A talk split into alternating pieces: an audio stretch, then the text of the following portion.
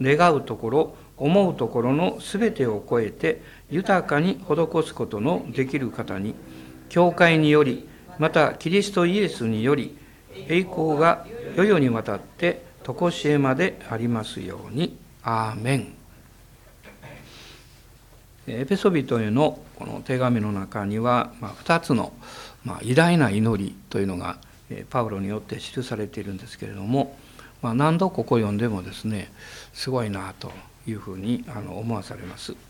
まあ、最初の祈りは一章の15から19のところにあったんですけどもここでは「神を知るための知恵と啓示の御霊をあなた方に与えてくださいますように」まあ、これはあのクリスチャン生活においても常にこう出発点になる、まあ、御霊によって御言葉が開かれ神様の御心を知っていかないとどうしても私たちは立法主義的になってしまいます。あるいはこう宗教的な目標を作ってあの、まあ、自分を持ち叩くというか、まあ、そういうふうになってしまうわけです。で全ての問題はやはり御言葉を理解する霊的理解力が その解決のあの要であるということをですね、まあ、パウロは他の手紙ピリピ書やコロサイ書の中にもそれを教えています。そしてこの2つ目の偉大な祈りが、まあ、今日読みました3章の14節から後半のところにあるんですけども、ま、この中では内なる人を強くしてくださいますように内なる人を強くしてくださいますようにというふうに祈っています。そしてこの箇所には実は まあ注意深くこう見るとですね三位一体なる神様の皆が表されているんですね。でパウロは神様の見前に、まあ、経験な思いであの出ていますけれども、まあ、それが14節。私は膝をかがめてわざわざですね手紙を書くのにこういう表現を使ってる、まあ、それはこの祈りをする時にもう私は膝をかがめざるを得ない、え、それほどあの、まあ、経験な思いに、え、させられるんだということを表しているような気がします。え、そして三位一体なる神様の皆がここに出てくるんですけども、え、まず天上と地上で家族と呼ばれる全てのものの名のもとである父の前に祈ります。父の前にというふうに出てきますね。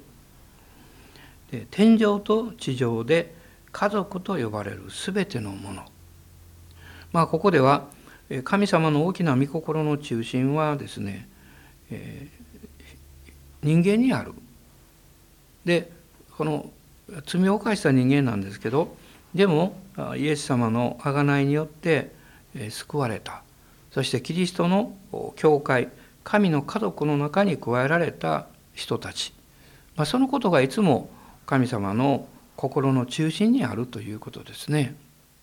まあ、例えば、えー、友達がですね、えー、何かあの、えー、問題が起こったとか、まあ、例えばあの、えいろんな事故に巻き込まれたとかそういうことを聞くとですね私たちは車大丈夫だったとかそんなこと言わないですよね最初に。であのあなた大丈夫でしたかとあるいはそこに乗っていた人たちはどうでしたか？とやっぱり人間のことを一番気遣うわけですそれが当たり前だと思います。であの神様もですね私たちのこのクリスチャン生活の中で一番心を止めておられるのはあなた自身であると。そのあなたが何をしたかということよりもですねあなた自身のことを一番心配しておられる、えー、まあ、父なる神の前における家族としての私たちの大切さ、まあ、そのことを考えさせられます、え、そして16節の中に「栄光の豊かさ」という言葉が出てくるわけですけども、えー、栄光の豊かさ、まあ、これは、えー、まさに神様の恵みの大きさこのエペソ書の一章の3節の中に「すべての霊的祝福をもって」という言葉が出てきますね。すべての霊的祝福をもって、えー、私たちを祝福してくださった、えー、それは神がキリストにおいて父なる神が祝福してくださった神様はあらゆる祝福の方法であなたや私をの教会を祝福しようとしておられるんだとそこが神の御心の第一であるということを私たちは忘れてはいけないと思います。えー、そして 3章の16節に2つ目の言葉ですが「御霊により」まあ、聖霊なる方のことが出てきます。えー、この御霊によって、えー、いうことの中で、まあ、2つの言葉が出てくるんですが一つは「力を持って」という言葉ですね。力を持って。まあ、これは神様の豊かさ偉大な力というものを私たちに注いでくださるそれを持ち運んできてくださる方が聖霊様である父なる神が大きな祝福を用意されて、えー、もちろんイエス様を通してですけれども聖霊様が私たちの実生活にそれを持ち運んでくださる使徒行伝の一章の八節のあの有名な御言葉ですね。そこにあの精霊があなた方の上に臨む時あなた方は力を受けます。この力を持ち運んで私たちに与えてくださる方その方は精霊様であるということ。えそしてこの精霊様の私たちとの関わりの日々の働きというのは何よりも内なる人を強くしてくださるところにあるということですね。この内なる人で内なる人というのはあの、まあ、対照的な言葉も使われます。まあ、3つぐらいの表現がですね対照的にあるんですね。一つは内なる人に対して外なる人、ね、外なる人という言葉があります。まあ、これは第二コリントの4章の16節の中に出てくるんですけれども第二コリントの4章の16節です。4章の16節ですから私たちは勇気を失いません。たとえ私たちの外なる人は衰えても内なる人は日々新たにされています。でこの 内なる人に関して まあ、ローマ人の手紙の7章の22節にもあのこの言葉が出てきます。ローマ書の7章の22節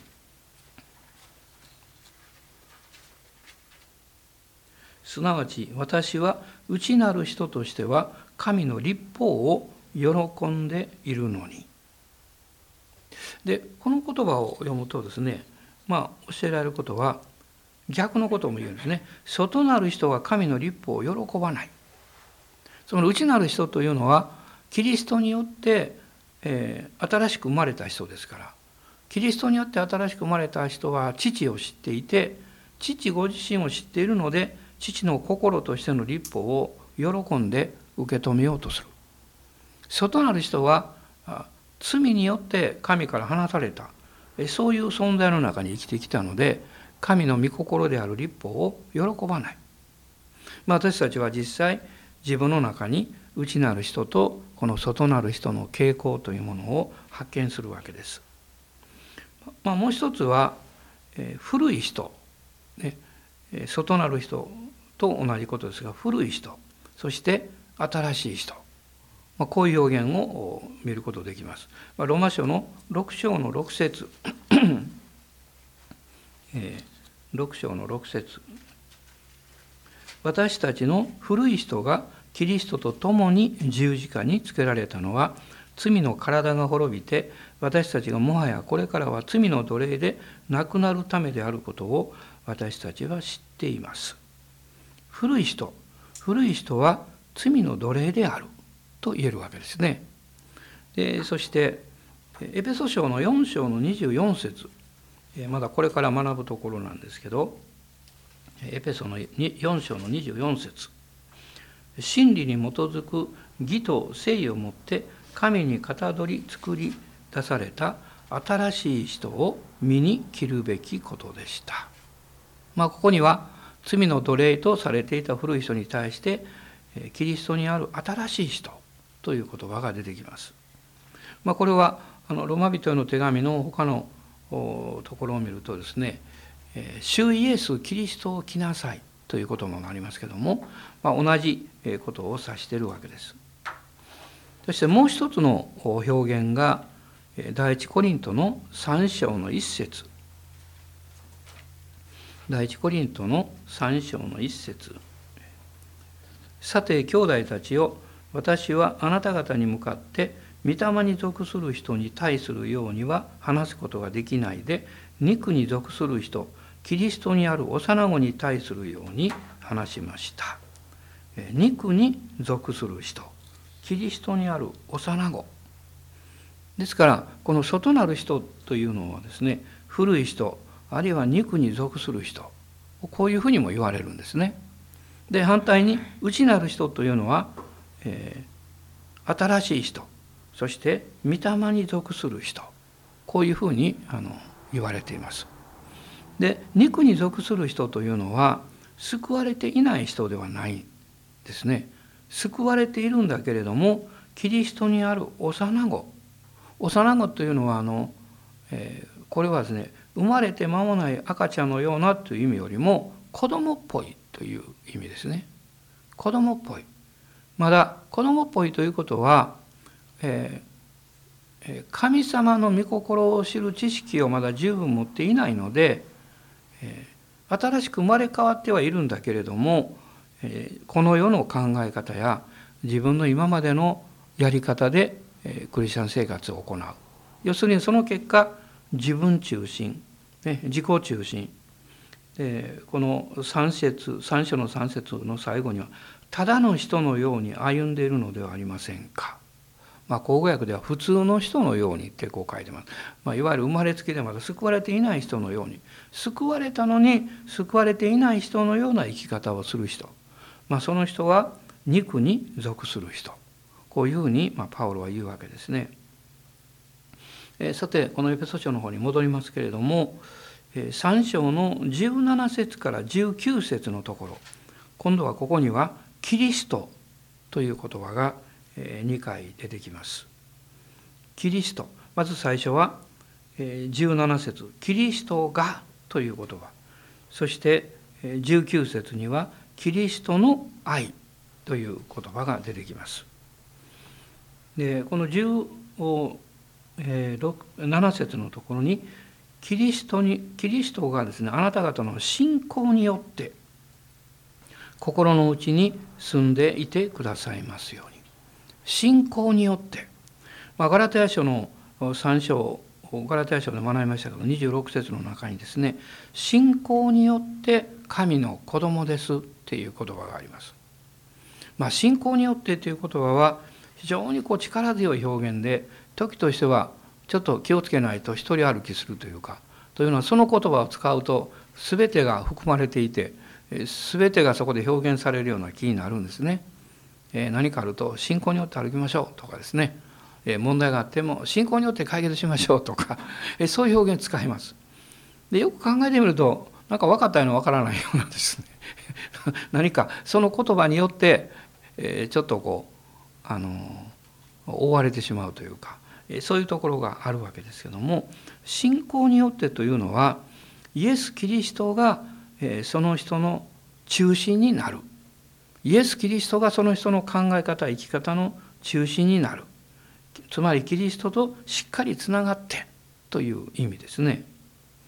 でキリストがあなた方の心の中に住んでいてくださいますようにというこのパウロの祈りの中にですね実はイエス・キリストがあなた方の心の中でどのくらい、えー、その支配権を持っているのかつまりあなた方の心がどの程度キリストに支配されているのかということが大事なんだと。ね、結局、えー、外側からやってくる問題とか、えー、そういうものによって心の大半が支配されてしまうとイエス・キリストがあなた方の心の中に小さくなる。そうすると神様の御心や思いというものがもちろん理解できなくなるわけです。まあ、ですからこの17節の後半にありますが「愛に根ざし愛に基礎を置いているあなた方が」イエス・キリストが心の中に住んでおられて支配しておられるという証し印はここにあるんだとそれは愛なんだと言ってるんですね。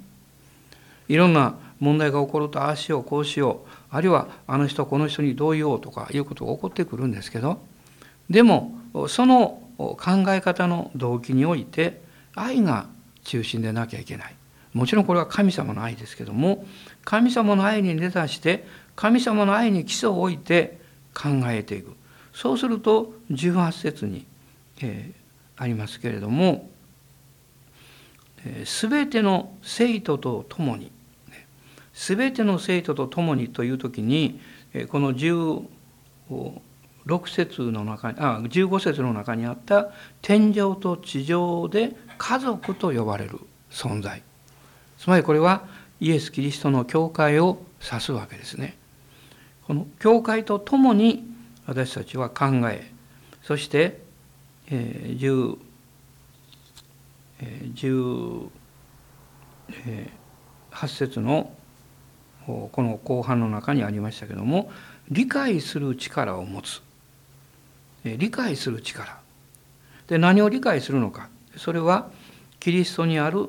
え広さ長さ高さ深さがどれほどであるか。広さ長さ高さ深さがどれほどであるかという表現というのはですね人によってその理解の程度は違うんだということなんです。このキリストの広さ深さ高さ長さを深く理解すればするほどその人は大きな心を持つようになる。いわゆる神様のあの御心に沿って、えー、受け入れ考えそして判断していく、えー、そのように変えられていく、まあ、それをコリント書の中でパウロはですねキリストの心を持つのですというふうにも言っていますね。まあ、私たちの、盲点問題というのは物事に対してキリストの心によって判断するよりも自分の思いや考えですぐに判断してしまうまあ、そこに、まあ、いつもあるということを、思い起こさせられるわけです。でこのキリストにあって理解するということは非常に重要であるということをですね第二コリントの1章の13から14のところにも出てきます。第二コリントの1章の13から14。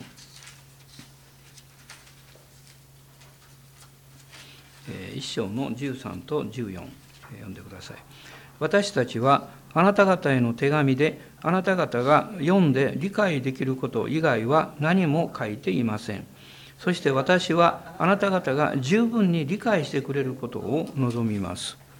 あなた方はある程度は私たちを理解しているのですから私たちの主イエスの日にはあなた方が私たちの誇りであるように私たちもあなた方の誇りであるということをさらに十分に理解してくださるよう望むのです。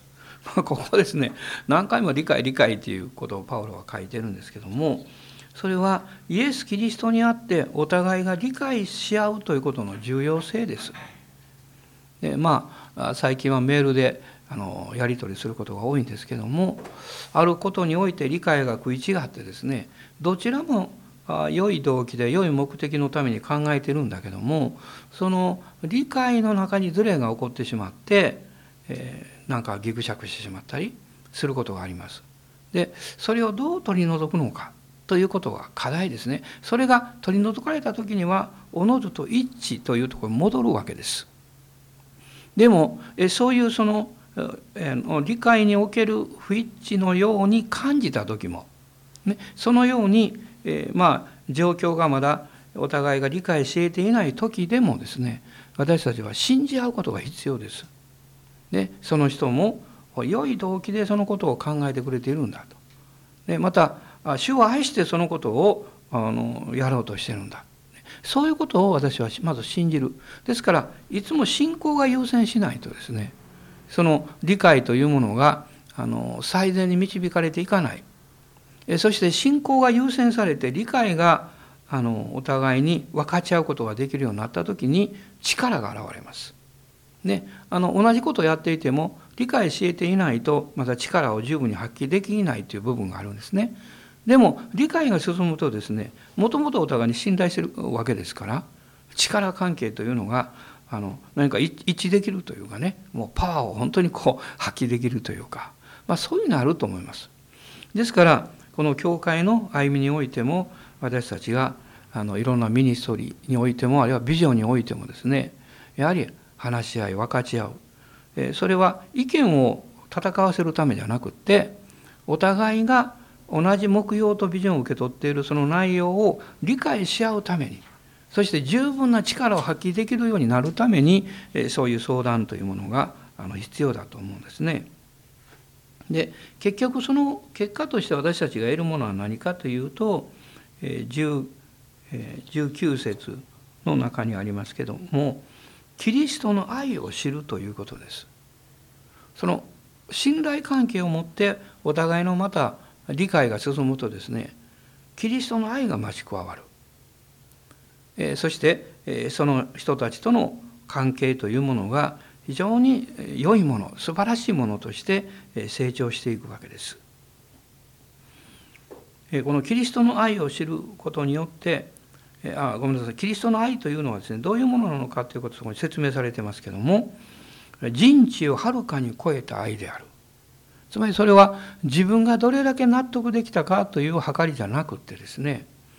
神様の御心がそうなら自分が十分に理解し得ていなくっても受け入れることがまだ十分にできなくってもね困難であってもそこに愛というものが分かる時に、えー、一致していける、えー、自分を捧げていける、まあ、そういうことだと思いますね。えー、そして神ご自身の満ち満ちた様にまでと書かれています。その信仰によって神の愛を受け取っていった時に私たちは主の愛に満たされることによって変えられていくわけです。で主の愛に満たされないと私たちの持っている良い動機さえもそれが十分に発揮されなくなってしまいます。主の愛に満たされていった時に私たちの器が大きくされてですねそして今まで受け入れることが難しかったことも受け入れる力を持つように変えられていくわけです。私たちが状況や困難でここまでしか ダメだろうというふうに自分で決めていてしまった決めつけていたというかねそのあの境界線も広がっていくわけです。まあ、人は誰でもこのボーダーラインがあってですね、えー、そこに触れられるのは嫌なものです。あるいはそれを超えようと言われるともうそんな私にはできないよっていう気持ちになります。それみんな共通だと思いますね。でもやってみようかというふうに 私たちにあの動機づけを与えるものそれはキリストの愛だと思います。キリストの愛に触れられた時にそれを超えていく勇気と力を受けることができるわけです。でこの20節と21節ここを見るとここにパウロの信仰の祈りが出てきます。私たちのうちに働く力によって、これはまさに3章のこの16節にある内なる、えー、御霊によって力を持ってということ。そして、えー、1章の19節にもありましたけども信じる者に働く神の偉大な力によって。聖霊様のその与えてくださる力それは父なる神様から注がれてくる。キリストを通して注がれてくるものであるということ。その結果私たちのうちに起こる変化は何かというと、えー、私たちの願うところ思うところの全てを超えて自分の願いや思いの境界線を超えて、ね。まあ、神様がアブラムを導かれた時もそうでしたけども常にボーダーラインを広くされる。で神が人を取り扱われる時はその人の器を大きくなさろうとする。そしてそれは現実にその人にとっては自分の願うところ思うところを超える経験をしていくわけです。神がそうさせてくださった、ね、そして豊かに施すことのできる。神はそれを豊かに祝福することができるお方だということです、まあ、パウロはこの2つ目の祈りの最後に21節。まあ、省営ですね、えー、教会によりキリストイエスにより栄光があるように。イエス・キリストによりだけじゃなくって教会によりということは私たちも主に栄光を開始するという、えその、え部分というのが委ねられているということが分かります。で今日の教会に与えられている特権でありまた責任でもあるわけです。この神に栄光を返するということは世々にわたって一時的ではなくてですね世々にわたるものである。まあ、最後に一章に戻りますけどこの一章の3節にあったんですよね最初に「私たちの主イエス・キリストの父なる神が褒めたたえられますように」これが祈りのこう最終的な方向性なんですね。神が褒めたたえられますように。今日も父なる神が御霊によって私たちの内なる人を強くしてくださってキリストに根ざしキリストに基礎を置いて歩んでいくように導いてくださっています。まあ、そのことを感謝し信頼して前進していきたいと思います。じゃあ今一緒にお祈りしましょう。アーメン。ハレルヤイエス様感謝します。どうぞご一緒にお祈りください。イエス様あなたの恵みを感謝します。今朝も精霊の上からの油注ぎが御霊による力が注がれていることを感謝申し上げます。この小さな器で考えて悩みまた頭を打ちどうしたものかと悶々とすることも多いですけどもあなたを見上げる時にあなたが上から尽きることのない恵みと油を注いでくださいますどうぞ今日も私たちの願いと思いをはるかに超えてあなたの御心が成し遂げられていきますようにこの教会をも導いてください。アーメン感謝します。イエス・キリストの皆によってお祈りします。アーメン